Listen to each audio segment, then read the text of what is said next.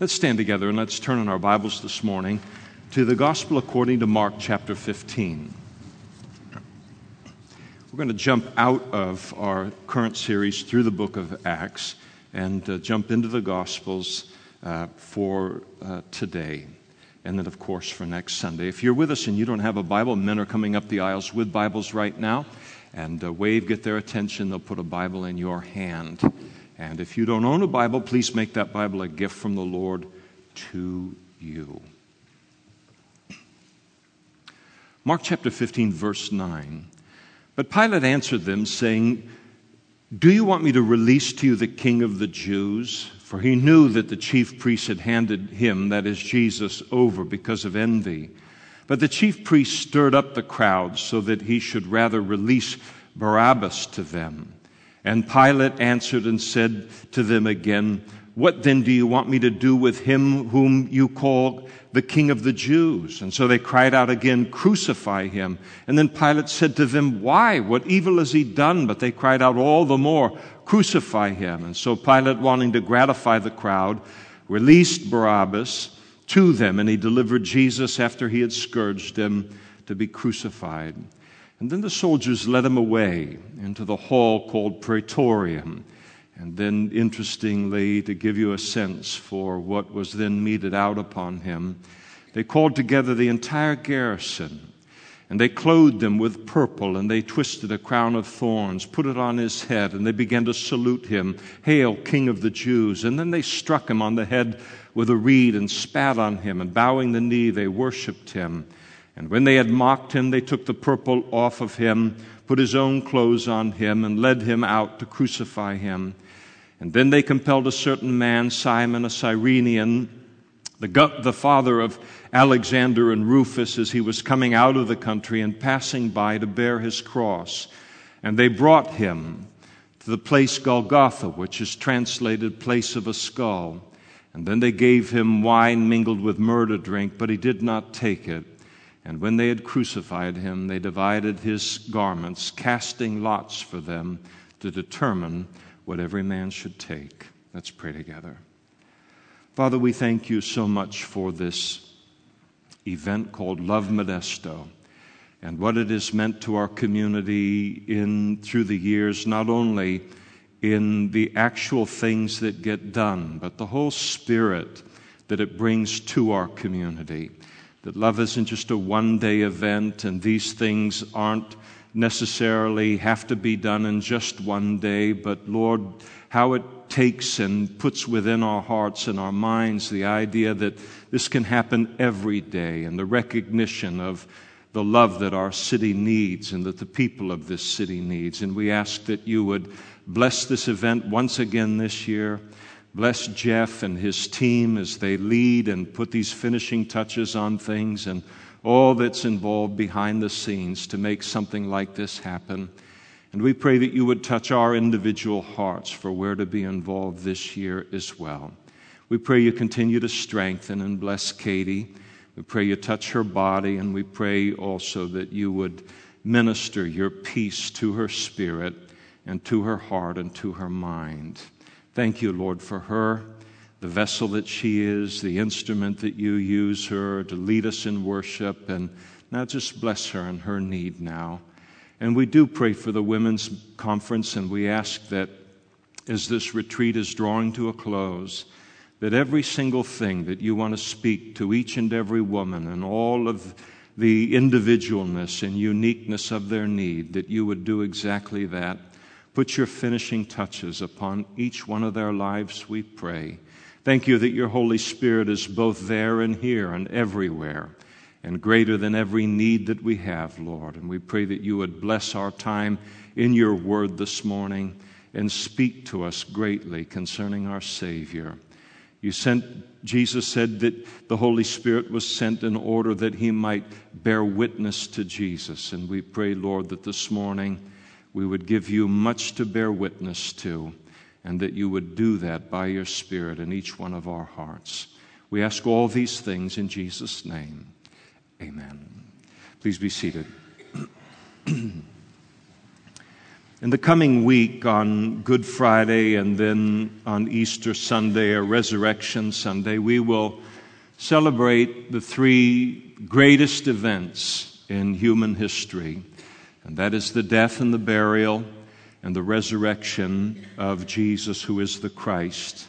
I think that very often, because of the hecticness of life, when we uh, simply take the time to uh, consider his death, his burial, his resurrection on that short kind of span between Good Friday and Easter, that uh, the way that life is and how it pushes us, and it's always moving us on to the next thing. That sometimes we can get to the end of day, the day on Resurrection Sunday, and it's all like a blur. We hardly had any time to allow the great truths to kind of sink in and impact our lives. And so I want to get a bit of a head start on that this morning and to begin to turn our heart at the beginning of the week towards those great themes and those great realities that are bound up in those three great events. The famous uh, Christian author and apologist C.S. Lewis, he wrote in his book entitled The Problem of Pain, he said in what is one of my favorite quotes from Lewis, he said, You asked for a loving God. You have one. You asked for a loving God, he tells the world. You have one. He went on to say, The great spirit you so lightly invoked, the Lord of terrible aspect, is present.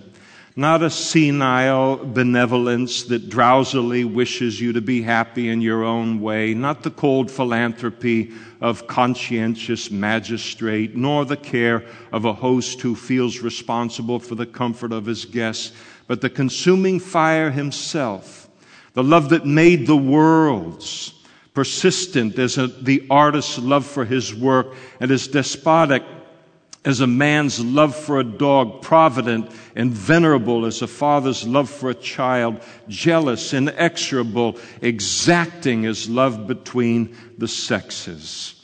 You ask for a loving God, you have one. And of course, everyone wants a God of love. It's our desire, it is our need. After all, what would be the alternative for us?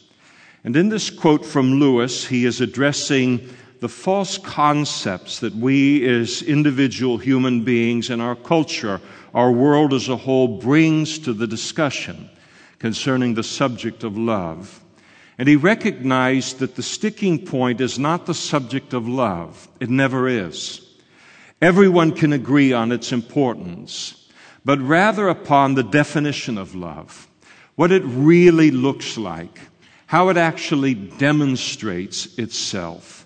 And for many people, and I think our culture aggressively advances this, Love means never having to say you're sorry, or love is always expressed supremely in endorsing every thought or every idea that's voiced by others. It always smiles approvingly, always affirming every action or decision that others make, no matter how wrong that decision or how destructive that decision or those actions might be. And love is the thing, is this thing that not only involves the heart, Lewis is saying, but and not only the emotions, but it also involves the mind. And in the culture that we live in, love is always, almost always spoken of strictly in terms of emotion, strictly in terms of the heart, but never the mind. And there is never anything intelligent about it, never anything rational about it, or so the conversation goes within the culture. It's never tested intellectually. It never does or says the hard thing. It always rolls over to accommodate everyone and anything and everything. And the point that C.S. Lewis is making is that love is not only expressed in affirmation, it is not only expressed in emotional warmth, but it's also expressed in doing what is right, even when doing what is right is very, very hard to do. And I think that certainly every parent, every conscientious parent understands this. And the raising of our children to express our love for them by taking them to Disneyland or bringing home a pizza for dinner is virtually effortless for us as an expression of love towards them. The far greater and the much more costly expression of love is found in all of the hours spent training them, teaching them the difference between right and wrong, and, them tra- and then training them to live such a life.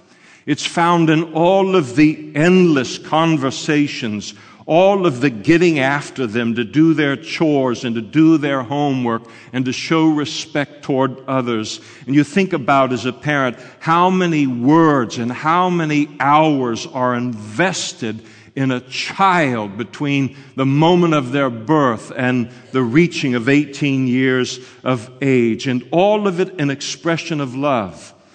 And you come home exhausted from work and you plop down on the couch just to relax for a few minutes. And then in the other room, one of the kids does something wrong. They punch one of their brothers and sisters, and you hear the scream of the victim and their cry for recompense. And here you are, you are now one with the couch. You have no interest in getting up from that couch at all. But what is it that gets you off of the couch? to then address the sin and apply the necessary discipline and the necessary training. It is love. If we did not love them, we would simply leave them to themselves and ignore them and do what is easiest and best for us. We would remain seated upon the couch.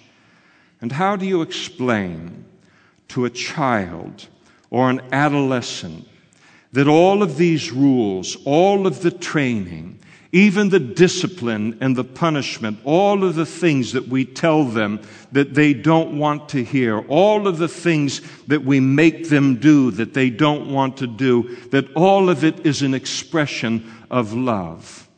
To them, love is always yes and never no. Love is always easy and it's never hard. And it isn't until they grow older and become not an adult, but they become a mature adult, that they come to realize how childish and how superficial their definition of love was.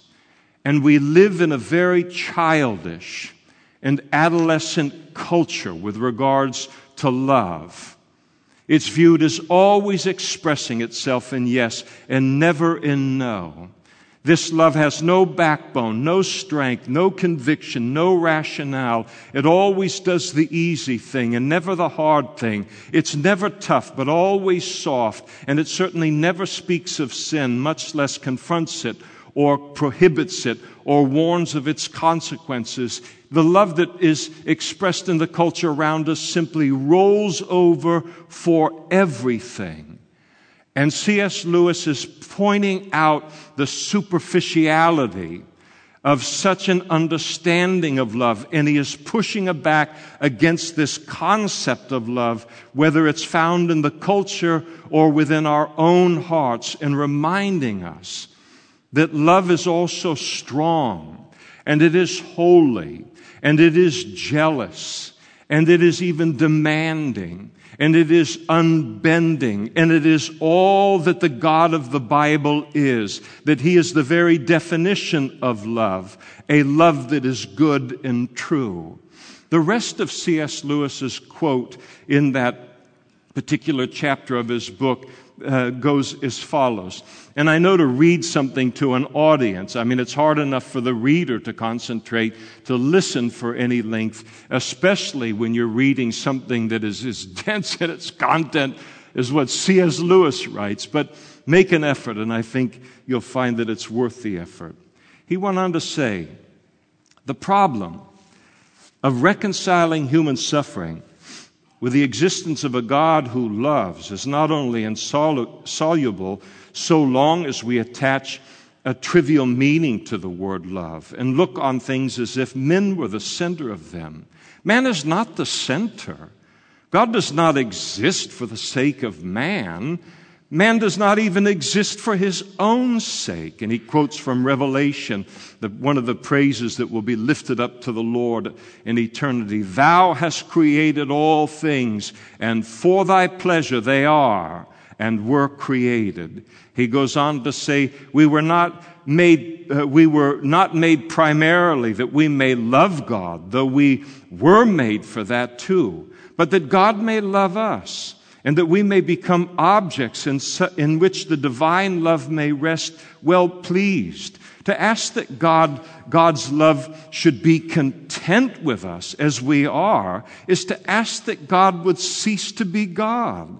Because He is what He is, His love must, in the nature of things, be impeded and repelled by certain stains in our present character. And because He already loves us, He must labor to make us lovable.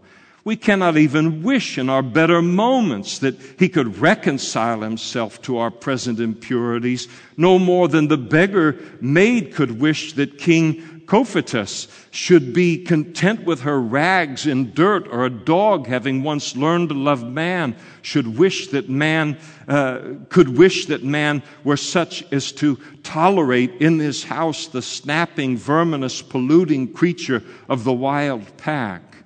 What, what we would here and now call our happiness is not the end God chiefly has in view but when we are such as He can love without impediment, we shall, in fact, be happy. And I've entitled this morning's message, True Love. And I want to make three observations concerning true love and their relationship to God's love for us. First, that true love will always be honest with us. Especially, it will tell us the truth about ourselves and will also warn us concerning any life threatening danger that we might find ourselves in. And then, second, if it possesses the power to do so, true love will provide us a solution to our need, an answer to our need, out, a way out of our dilemma, a salvation. And then finally, third, but when it provides that way of salvation, true love will never do so in a way that is rooted in darkness or rooted in compromise or do so at the expense of goodness or rightness or holiness, but it will always do so in a way that is right and holy. First, true love will always be honest with us, especially about any danger we might find ourselves in. The Bible teaches that the single greatest obstacle that stands between us and God is this thing called sin. And thankfully, God t- loves us enough to inform us of our sinful condition and then confront us on the issue. The Bible declares every single human being to be a sinner, both in nature and in practice. Paul wrote to the church at Rome, and he said, For all have sinned and come short of the glory of God. Again from the book of Romans, there is none righteous, no, not one. But the Bible goes on even further than declaring us to be sinners. It also declares to us the seriousness of sin. What would it matter if we were sinners if there were no consequences to being sinners? But there are consequences to that. And God is faithful to point those out to us. Again, Romans chapter 6 For the wages of sin is death. That's the consequence of sin within our lives. Again, Romans chapter 3. We've already quoted it. For all have sinned, but Paul didn't stop there. He spoke of the consequence of it. For all have sinned and come short of the glory of, our, of God. Our sin has separated us from a relationship with God the relationship with God that we have been created for. And it has consigned us to death, both a physical death in this lifetime and an eternal death in the life to come, an eternal separation from God. And it is, in my mind, the lack of consciousness concerning this that represents the single greatest obstacle to a person in our culture coming to put their faith in Jesus for the forgiveness of their sins. It is the failure of our culture, and thus by and large the people within the culture, to take the seriousness of sin in the eyes of God seriously. The failure to do that. Because if I fail to recognize the seriousness of my sin, then I will never see my need for the forgiveness of my sins that God has also provided to mankind. Our culture does not take sin seriously. It blame shifts, it excuses it, it does everything that it can to keep a person from being confronted with not only sin, but the seriousness of sin. It's become a work of art. It's become a craft of its own within the culture. How determined we are to not only ignore sin, but then when our face is put down right into it, to then even then fail to take it seriously. In the Old Testament, God had a powerful way of keeping the seriousness of sin ever before his people and the world as well. And it was through the sin offering, as is recorded in the book of Leviticus, chapter 4. And the sin offering, the sacrifice of the sin offering, it was the offering that had to be made not to provide mankind under the old covenant with the forgiveness of sin. It never even approached that. It was the offering that was made merely to cover sin. And the individual guilty of sin would bring a lamb without spot and blemish to the priest at the tabernacle. The priest would then instruct the sinner to lay his hands on the head of the innocent lamb. And this was a public acknowledgement of their sinfulness, of their own need of forgiveness. In this laying of their hands upon the head of the lamb, it symbolized the transfer of their sin upon the innocent animal. And it is a picture of substitution, the transference of the sin of the guilty to the innocent sacrifice. And then, as their hands were upon the head of that animal, as they looked at that animal, they knew that it was going to die in their place, and it was going to die for their sin. And then the lamb was slain before the Lord the priest would cut the artery in the sheep's neck in order to produce a quick death. And as a result, this stream of warm blood would begin to flow out of the lamb. The lamb would begin to weaken, its legs would begin to buckle, and then it would collapse in death. And the entire ceremony would produce this profound sense of horror a stunned sense of something seems to have gone terribly wrong here. Something seems terribly backwards here, and it was intended to do so. And as they stood before the tabernacle, there with this sacrifice in just a matter of minutes, the sacrifice was slain and bled and gutted and cut in pieces until it no longer resembled a lamb anymore, and all because of their sin. And yet they got to continue to live. And it raised the question in the mind of the sinner how is it that it dies and I live?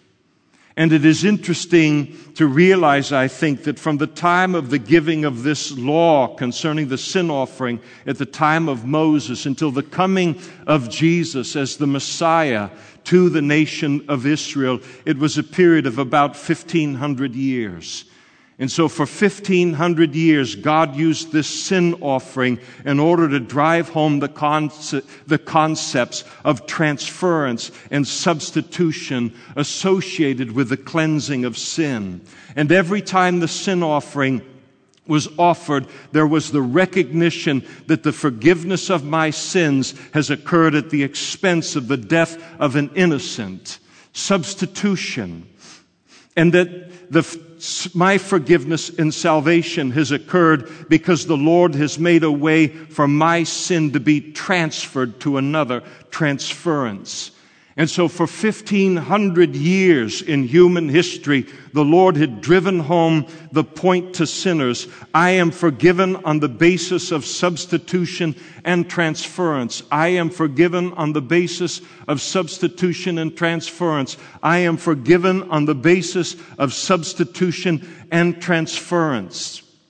So that when Jesus came on the scene as their Messiah, declaring that the cleansing of their sins would occur on the basis of substitution, Him dying in our place, and the transference of my sin to be placed upon Him through faith, that the nation of Israel and the world itself should not have acted as if this were some foreign concept they had been acting it out for 1500 years. God had been preparing them for 1500 years. And Isaiah, the prophet, prophesied of it in Isaiah chapter 53. Yet it pleased the Lord to bruise him, that is Jesus. He has put him, that is Jesus, to grief. When you make his soul an offering for sin, he that is the Father shall see his, that is Jesus' seed. He shall prolong his days, and the pleasure of the Lord shall prosper in his hand. And he shall see the travail of his soul and be satisfied. By the knowledge of my righteous servant shall justify many, for he shall bear their iniquities. And therefore I will divide him a portion with the great and he shall divide the spoil with the strong, because he poured out his soul unto death, and he was numbered with the transgressors, and he bore the sin of many, and made intercession for the transgressors. John the Baptist spoke of Jesus, and he understood it completely when he told his disciples, Behold, the Lamb of God who takes away the sin of the world. And what was John the Baptist speaking concerning Jesus and all of this? That Jesus is the one who is going to die for our sins in our place, the sin of the whole world. Imagine being transferred to Him. You think about the typology of the Old Testament, a single lamb, a single sinner, a single set of hands being placed upon that lamb, the transference of just one person's sin. You see Jesus upon the cross and you see him there.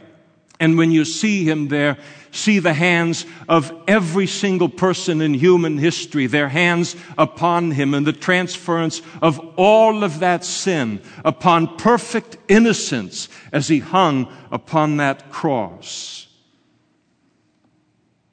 And all of that sin offering of the Old Testament was a faint shadow of Calvary, a preparation for Calvary. And we sing, Behold the man upon the cross, my sin upon his shoulders. Well, then let's behold him. Let's set our eyes fully and unflinchingly upon Jesus hanging on the cross. Let's scan the entire scene with our mind's eye and see the crown of thorns on his head. We see the wounds of the scourging. We see the nails driven through the flesh and through the blood. We see the face beaten, unrecognizable for who he is, covered with the spit of man. We see him and watch him struggle for every breath upon the cross. We feel his thirst. We hear the blasphemies being directed to him. We feel the shame, or we try to we try to feel the shame, the shame of the Son of God being so shamefully treated. And we see him alone, so alone, much more alone than we could ever know. Eli, Eli, Lama Sabachthani, my God, my God, why hast thou forsaken me? And then see his blood everywhere and his body so brutalized that there, he is nothing but one great open bleeding wound from head to toe on the cross. But don't stop there. Don't look away at that point until you behold one of the most awesome pictures in all of the Bible. Behold him dead on that cross. see him ceased from breathing, his voice silenced, his head bowed, his body slumped, those healing hands still and lifeless. And Jesus' death upon the cross is the strongest declaration of the seriousness of sin in human history, where the death of the very Son of God was required in, to provi- in order to provide us with the forgiveness of our sin. Paul wrote of it to the church at Corinth, and he said, For he, he that is the Father, made him, that is Jesus, who knew no sin, to become sin, that we might become the righteousness of God in him. And just as the sacrifice of the sin offering in the Old Testament was intended to produce this profound sense of horror, this stunned sense of something seems to have gone terribly wrong on this scene, something seems terribly backwards. As we look at Jesus in human history and we ask ourselves, how is it that he dies and I get to live? And so too, the cross of Calvary is intended to have that similar impact upon us, to produce the same horror and to produce the same question. Now, second, if it possesses the power to do so, true love will provide a solution to our need, an answer, a salvation, a way out of our dilemma as sinners. It would be a cruel thing if for God to make us aware of the enormity of our guilt and then to leave us hopeless under the weight of it. Imagine that. Being made known of the enormity. One day here I am engaged in sin day after day after day after day, and it means nothing to me. I don't think twice about it. And then one day the Holy Spirit convicts me of my sin and I realize what I've done, and not only what I've done, but who I am to be capable of doing what I've done. And the enormity of the guilt that lies upon us on that morning or that noon or that night when suddenly it hits us that we are a sinner. And what if there was no place to run with our sin? No place to run with our guilt? It would be a cruel thing for God to make us aware of our guilt and then to leave us hopeless under the weight of, us, of it, to fail to provide a way of escape, a way of forgiveness. But the God of the Bible doesn't merely inform us of our guilt before Him, but He then tells us of the gospel, the good news in the light of our guilt, that He has provided us with forgiveness and salvation, and it's found through faith in his Son. And Jesus put it perfectly, of course. For God so loved the world that he gave his only begotten Son, that whosoever believes in him should not perish, but have everlasting life. To a person who understands even remotely the greatness of our sin, that is wonderful news. It is great news. And why has God done this? Why has He provided this salvation and this forgiveness? Love. His love for us. His love for you personally. His love for me personally. And you take all of the physical pain that Jesus experienced prior to the cross and the horror of that morning, and then all that he experienced while on that cross all of the physical abuse, all of the mental abuse, all of the insults and the blasphemies, all of the shame and the humiliation. You have the concentration, the full concentration of all of Satan's resources directed toward him, all of the absolute ugliness of Satan and all of its greatness there brought against Jesus in order to try and break him. He's on the cross bearing the weight of all of the sin of human history. And again, that aloneness behind his cry to the Father, My God, my God, why hast thou forsaken me? And you put all of it together in one great heap and then realize that his love for each of us is greater still. We sing in celebration of this truth. Amazing love, how can it be that you, my King, would die for me? Amazing love, I know it's true, and it's my joy to honor you. And all I do, I honor you. Jesus said, Greater love has no one than this, than to lay down one's life for his friends. I remember seeing a poster many years ago as a new Christian. The poster declared it was hanging in a church. And it said, It wasn't the nails that held him to the cross, but his love for you and me. And it's true. Twelve legions of angels stood on tiptoes for one word from either Father or Son to bring an end to that scene. And the word never came. And why did it never come? God's love for you and God's love for me. And finally, third, but in providing the way of salvation, true love will never do so in a way that's rooted in darkness or compromise. It will never, ever come at the expense of goodness and rightness and holiness. Someone might ask this morning, why is it necessary for Jesus to die for our sins? Why was that necessary? And the reason is, is that only He could. Only He was uniquely qualified to do so. You see, God faced a tremendous dilemma in His desire to save us. First of all, as a loving Heavenly Father, He desired to save us and to provide us with the forgiveness of our sins. But a loving Heavenly Father is only one of the hats that God wears. He's also a righteous judge.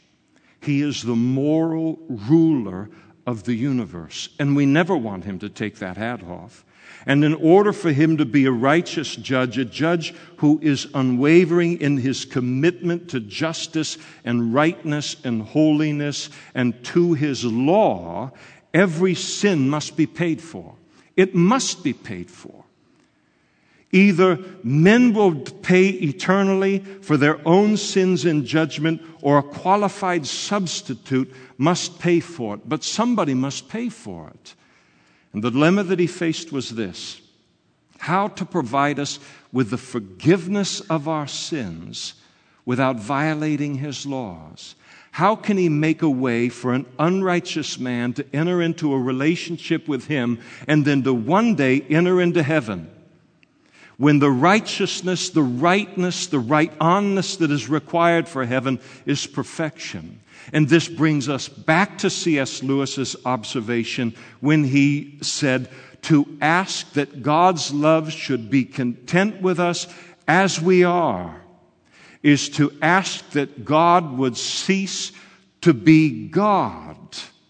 And the Apostle Paul framed the dilemma in much the same way when he in Romans chapter 3 raised the question of how in the world can God justify sinful man and remain just in doing so? And the only solution to that dilemma was the cross of Calvary. And it was only the death of Jesus on the cross that allowed God to express both his love and his justice at the same time, to remain just and holy and yet still be the justifier of sinful man. Because of our sin, every human being sits on a spiritual death row, where apart from some kind of intervention, we awaited or we await the eternal judgment that our sin deserves. He cannot save himself from death row. He is already on death row. And no mere human being can save him or die for him because we are all on death row. We have no life to give. The only person who could step in and take our place is someone who is not on spiritual death row himself, someone who is sinless. And only that one can come and take our place in order to bear our judgment and thus meet the righteous standard of the law. Only that one could allow God the Father to express his love for sinful man in forgiving him, but also allow the Father to remain just and righteous in doing so. And that is what Jesus has done for us. In the words of the psalmist, and the volume of the book testifies to Jesus. It is only at the cross of Calvary that justice and mercy can kiss. The psalmist wrote in Psalm 85:10, "Mercy and truth have met together; righteousness and peace have kissed each other." And no greater fulfillment of that passage in Scripture than the cross of Calvary.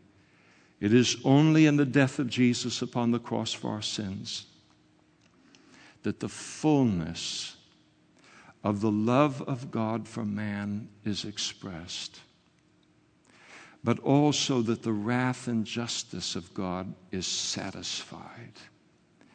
It is only that that allows God to justify man and still remain just. It is only the death of Jesus on that cross that allows sinners to be viewed as righteous in the eyes of God. And how does that happen in a person's life? How does that happen in your life, practically? By putting your trust and your faith in Jesus for the forgiveness of your sins. You say, is it that easy? Don't I have to climb the Himalayas? Don't I have to run a hundred miles? Don't I have to crawl a hundred miles over gravel someplace in the world? No. The single greatest thing that any human being can ever do to bless and honor the heart of God is to accept His Son. There is nothing greater than that. There's nothing greater that you can do than to put your faith in Him and say, Father, I believe that He is who He said He was. And I believe that my salvation is found, as you have said, in putting my trust in Him for my sins not to be covered, but to be completely washed away. And then to do it. And when a person does that, they will then receive this forgiveness of sins. And when you do so, a tremendous miracle occurs surrounding you your life. Not only are you your sins forgiven by God, but God then imputes the perfect righteousness, the perfect rightness, the perfect right onness of Jesus to your account as Paul writes about in Romans chapter 4. So that for the rest of this life and all of the life to come, imputing means it's an accounting firm where something is put into the asset column of our life, the ledger of our life. And Jesus' righteousness is put into that ledger when we put our faith in Him, so that for the rest of this life and all of the life to come, when God looks at you, he will never again see your sin. He will never again see your unrighteousness. He will only see the perfect righteousness of Jesus. He will see you justified. That's the theological term. And the word justified means just as if I had never sinned. Wow. When I became a Christian, God called in that heavenly accounting firm, called for the Damian Kyle file. They had to truck it in. All of the sins recorded, whether by hand or video, I don't know, but all of it there. And then they destroyed every record of my sin, every record of all of my liabilities, and then imputed the righteousness of Jesus Christ to my account. And my file in heaven, so to speak, is not some big, thick one. You pull the little file folder out, and there's a single sheet inside. And on that single sheet is a single word, and it is the word righteous. And what is true of me as a Christian is true of you as a Christian and every Christian in this world. And if you are not yet a Christian this morning, the same thing can be true of you today if you've never put your trust in Him. Think about it. Where do we take our guilt in life when we become conscious of our guilt? Wouldn't it drive you mad? Wouldn't it drive you crazy? Wouldn't it drive us, as it does in the culture and the cultures of the world, to drugs and to drink and to something that would numb its voice within our life? But it will never take away our guilt, not even the consciousness of guilt, but a faith in Christ will. And then that righteousness being imputed to our account, being put to our account. There are going to be men and women and some pastors as well up in front immediately after this service. And they would love to answer your questions and pray with you if you're not yet a Christian. To put your faith in Jesus Christ today and to receive the forgiveness of sins and the righteousness of Christ put to your account. And it's all there for the asking and the receiving. People say, well, that's cheap, it's too easy. No, no, no. Salvation is free, but it isn't cheap. Just because we didn't have to pay the price for it doesn't mean that somebody didn't pay the price for it. All forgiveness in life comes at somebody's expense. Our forgiveness comes at tremendous expense. But Jesus is the one that paid that expense so that you might receive the forgiveness of sins today and enter into a personal relationship with Him and have the confidence of heaven after this life and to be freed from your guilt. And it's all there for the asking and all there for the receiving. For those of us this morning who are saved, I hope that this morning will be just a time of priming the pump for the coming week for a deep and thankful and worshipful consideration of Jesus this week. And I think that once we become Christians, we tend to cease to think about the wrath of God that once hung over our lives. We tend to cease to think about an eternal lake of fire and eternal judgment. And it's only right and natural that we would cease to think about those things. But I think it's good sometimes to be reminded of where we were once headed and all of its horrible reality, and then the price that was paid to deliver us from every bit of it, and then the love of God that is behind all of it, not only in providing us with this salvation, but then a willingness to tell us the truth about ourselves so that we would recognize our need and then receive the gift that He longs for each one of us to receive. Let's stand together and we'll pray.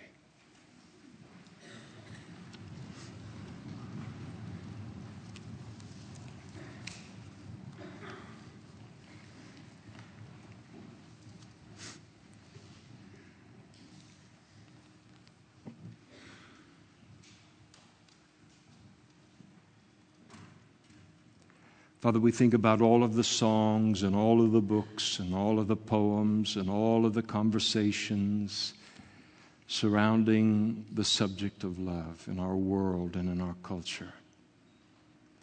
And how, especially within our culture, it has been allowed to be defined into something that is weak and feeble and will fail every single one of us as well as this culture and as well as the world. Thank you, Lord, that in the face of all of these new definitions and redefinitions, that we are able to turn to your word and to see you and to study you and to come to know you in a greater measure and to know that in doing so, we are coming into contact with real love and true love. Thank you, Lord, for every expression of your love in our life. When it feels good, and when it affirms, and when it feels warm emotionally. And then, Lord, when it smites us, when it gets our attention, when it disciplines us and re puts us on the right path.